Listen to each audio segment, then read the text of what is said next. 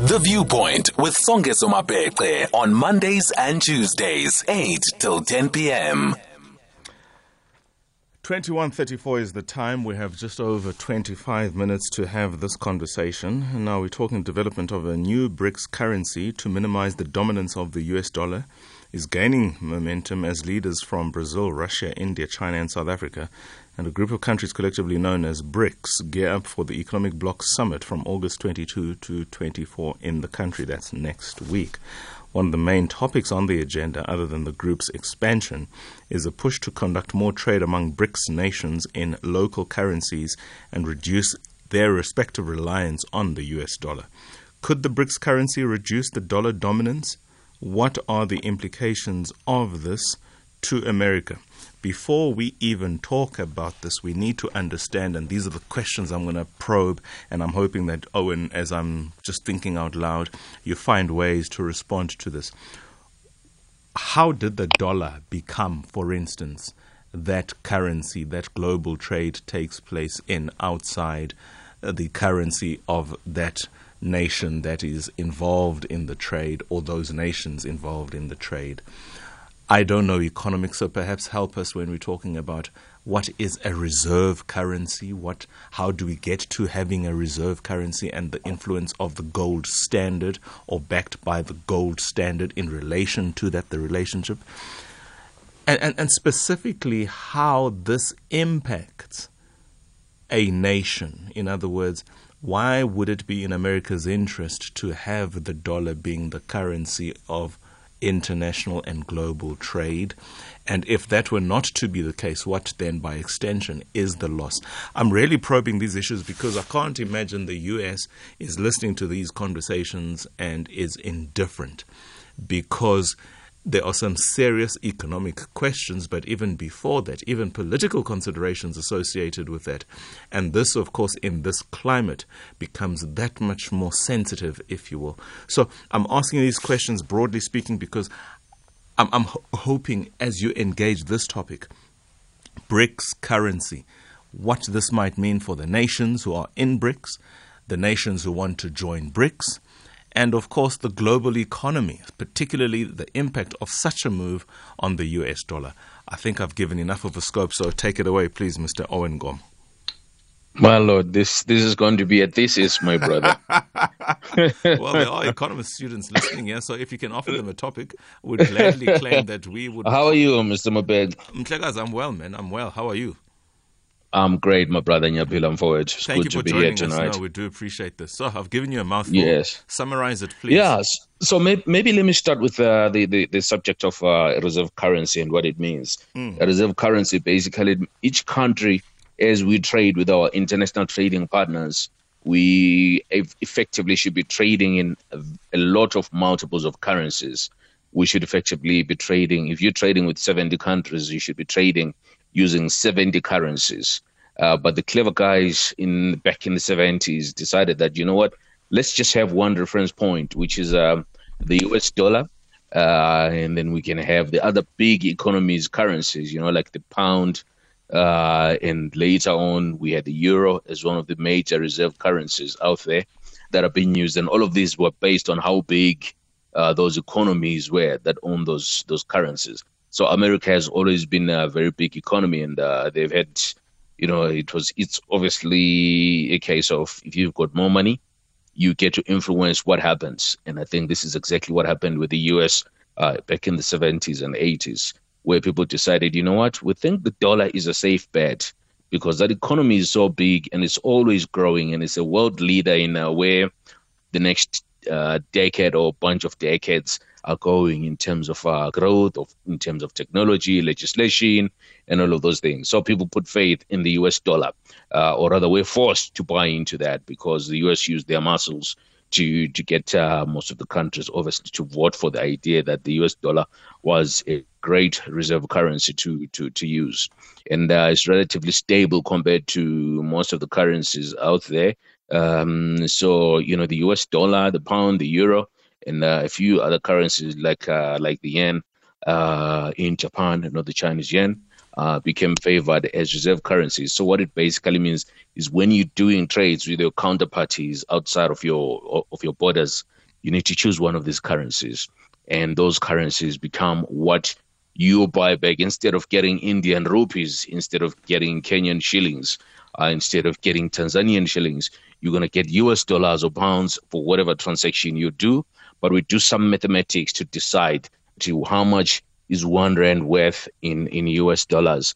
So all the money that we then get as a country that is kept at the reserve bank uh, with what we call the national reserves and you know the the the um, precious metals reserves that are sitting at the reserve bank on behalf of South Africa are all measured in these hard currencies, you know, the dollar, pound, and the euro. And uh, this is how each country then decided, or that this is how the the idea of a reserve currency was born. Uh, so that you don't get 72 currencies sitting at the reserve bank, which was going to be a nightmare to transact and trade. So it's easier when you're trading with uh, with Brazil to say, guys, I'm looking to buy a million chickens this year, and let's transact those, you know, or rather, million tons of chickens from Brazil. Let's use uh, our reference point as the US dollar so that everyone then does their own conversion, says how many Brazilian reals uh, make up, um, you know, 10 billion rands. So we also, on receipt of that money, we're using the US dollar, and we we we it, it, it's easier that way to almost reference to one currency. What is in it for the US? What is in it for the US? What's in it for the US is that over the past uh, five odd decades, the US, because at every time people buy uh, things, even when America is not involved, both countries are forced either to buy or sell the dollar.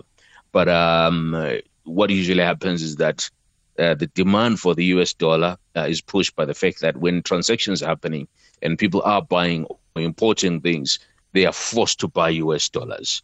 Um, you know, even if the Americans are not involved, people are just scrambling for the US dollar because they have to effect international transactions that they are doing. So that has kept the US dollar uh, artificially um, elevated.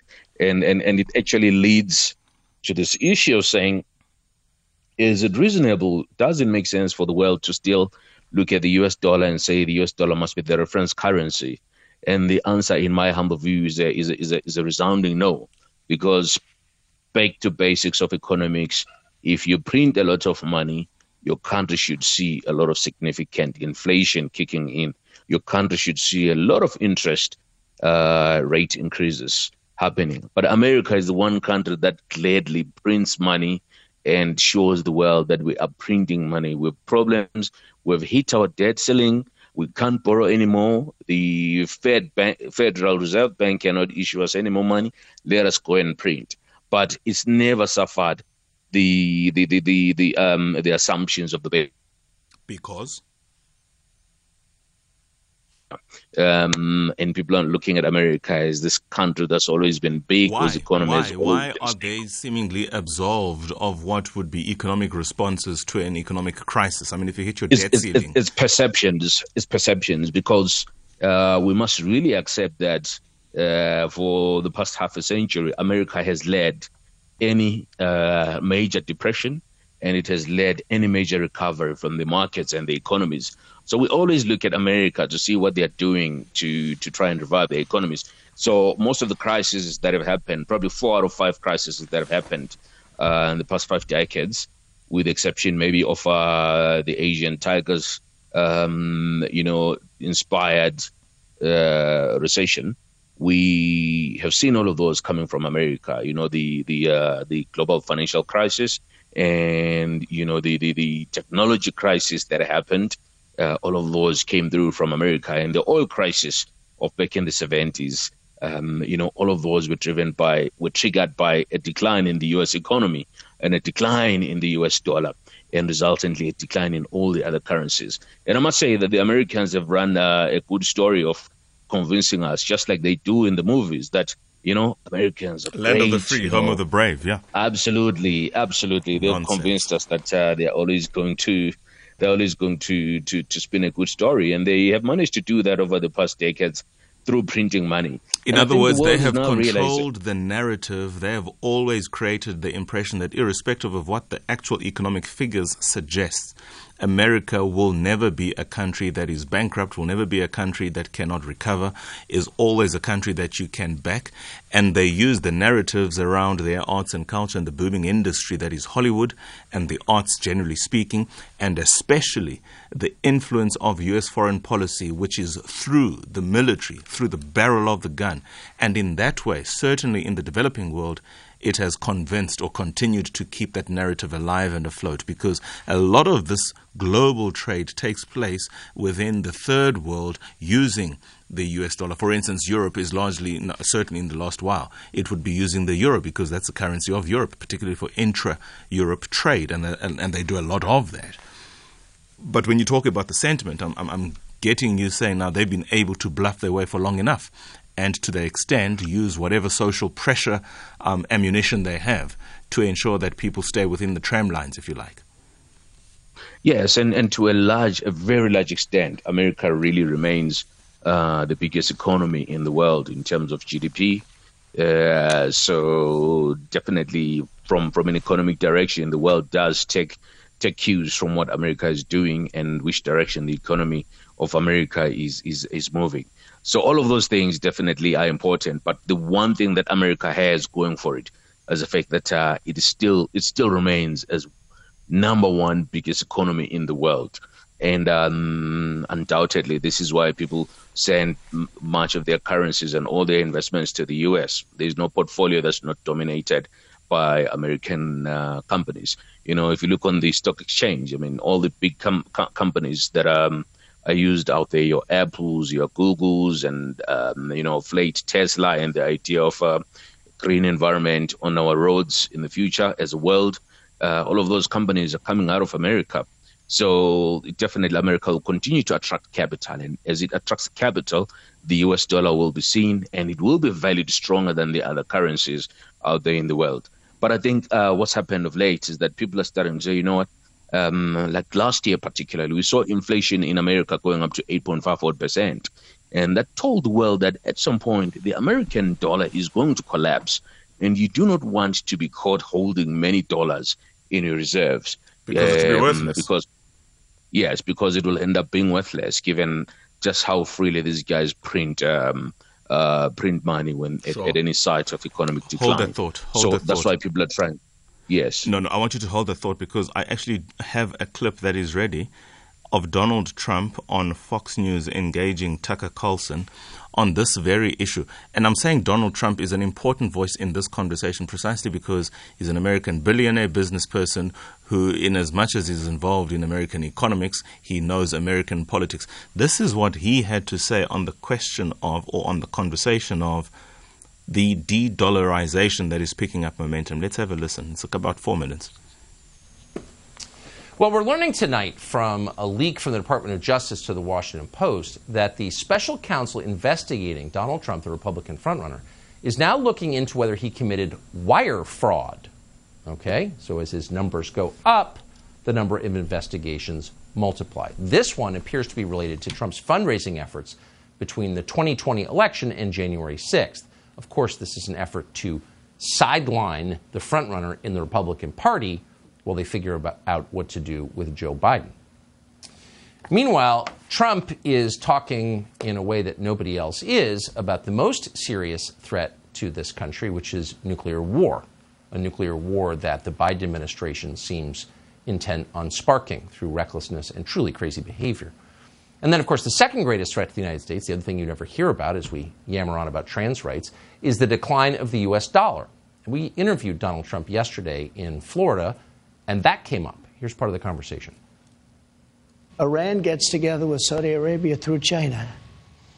And China's taken over. And China, you know, I heard a couple of people say, well, the dollar will never lose, lose the dollar standard.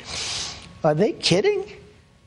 China wants to change the standard, the currency standard. And if that happens, that's like losing a world war. We'll be a second tier country. We'll literally be a second tier country if that happens. Now, you're losing Brazil. You're losing Colombia, South America. You're losing uh, Iran. You've lost it. You've lost Russia, and if you haven't lost them yet, you're going to lose them. China's on the yuan, so China's gone. Then you see France going over. No, what's going on? We're losing. If we lose our currency, that's the equivalent of losing a world war. Our currency is what makes us powerful and strong. And this was unthinkable during the Trump administration. And if I saw Macron do that, I would have I would have called him. I would have said, you know what? No more wine into the United States. No more champagne into the. And I had that with him. You know, I had Steve Mnuchin, a good guy, was unable to make a deal with France. France is very difficult, I will tell you. Yeah. They're all difficult because every country rips us off. But France is, in particular, very difficult. And you probably heard where they want to charge American companies substantial tax to do business in France. So I had Mnuchin working on it and other people working. They were unable to do it. They called me back. This for a couple of months. They could not do it. I said, let me have Macron get him on the phone. I said, listen, I understand you're going to tax American companies for doing business in France. Here's the story. On Monday morning, if you don't drop this, on Monday morning was Friday, I'm going to put a 100% tariff on every bottle of champagne and every bottle of wine that comes into the United States of America. He says, No, no, no, that's not fair. I said, Of course it's fair. You're charging American companies for going to France and doing business in France, a very big tax. So all of your wine, very good wine, but I think we make wine that's just as good. All of your wine and all of your champagne that comes in, I'm putting a 100% tax on. That's it. So good luck. Monday morning at 9 o'clock. That was it. I get a call back 15 minutes later. Uh, we've decided we're not going to charge American companies. But you know what happened? Once I left, now they're charging them. So the takeaway from the interview we did with Trump yesterday, last Thank you for that. That's the context of this conversation, and I'm sure you're looking at your lips to offer your perspectives on that. But I think the, the, the, the gravity of what could be the impact of the de dollarization cannot be understated if Trump's words are to be taken.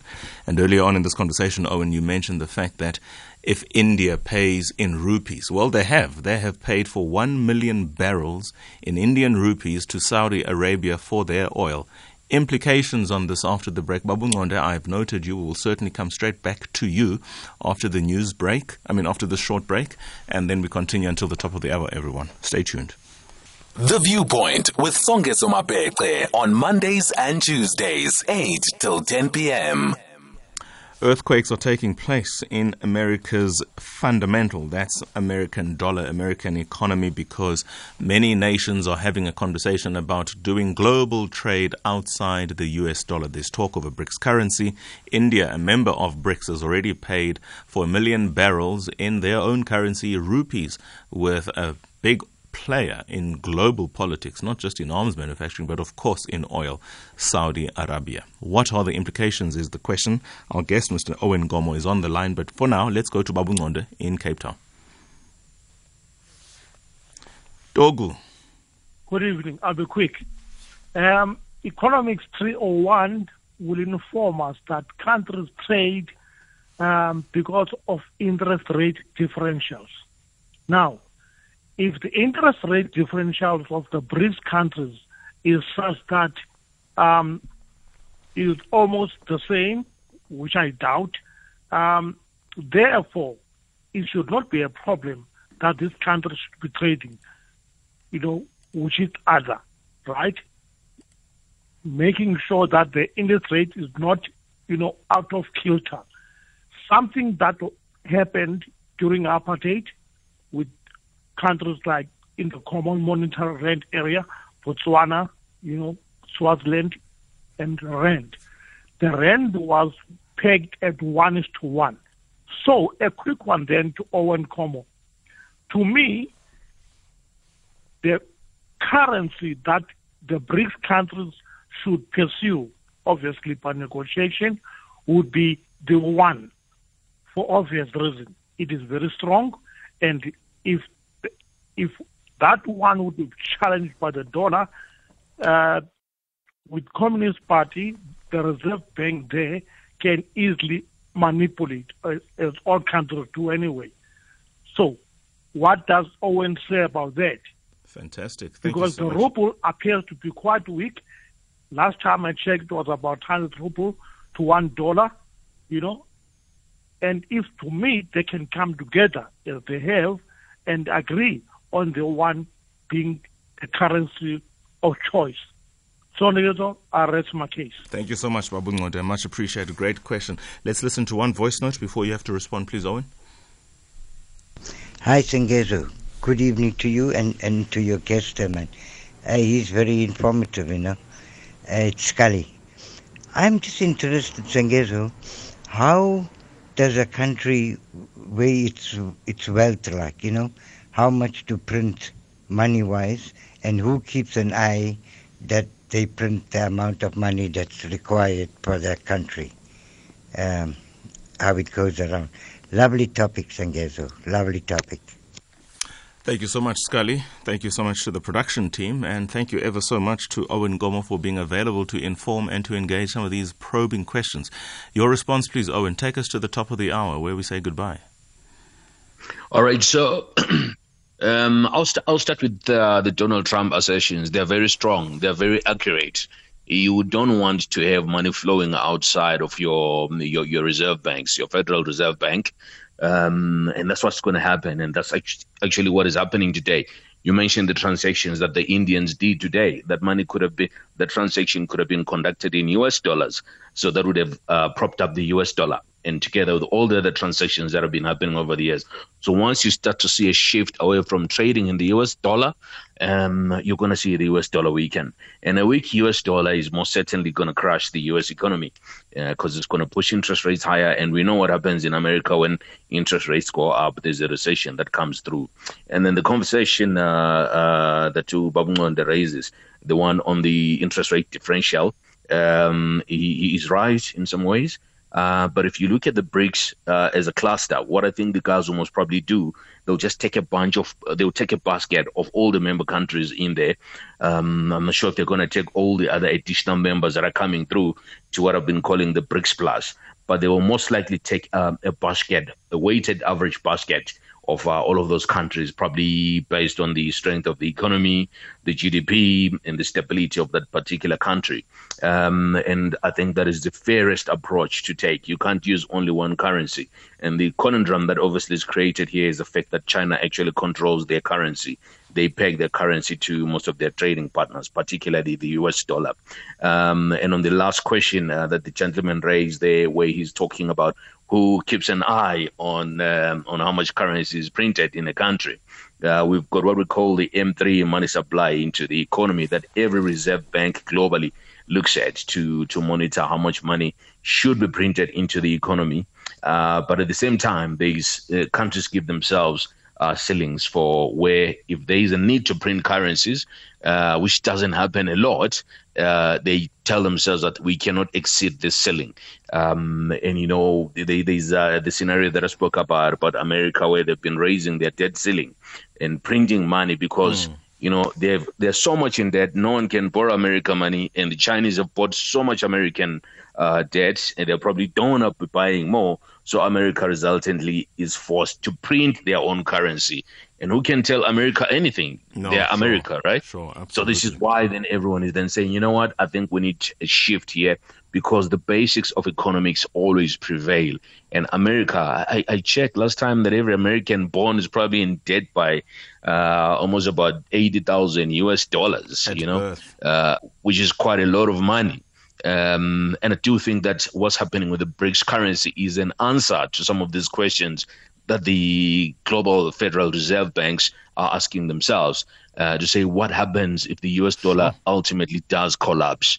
They need there needs to be a BRICS currency, and I do believe that the BRICS currency is going to be able to compete together with, um, um, you know, the euro and other currencies because we're going to be controlling probably 26% plus of the, of the global economy, particularly if we get uh, the Middle Eastern countries uh, joining the BRICS. Middle yes. East countries, there's still a need for arms, there's still a need for oil, irrespective of renewable energy, and you still need to feed the two, three billion people that India, China, and the rest of the BRICS countries involve involved, so there's certainly a lot of skin in the game and potential. All I'm hearing in all of this Gaddafi was not wrong when he wanted what he wanted for United States of Africa and for the gold standard to be what would replace the dollar as the reserve, if you like. Owen, thank you so much for your time. I do appreciate it, man. Thank you, my brother. Thank you to the listeners for the engagement. 2201, one minute late for news. I'm sorry about that, but let's get it before the next team is on. And Oliver has just walked in.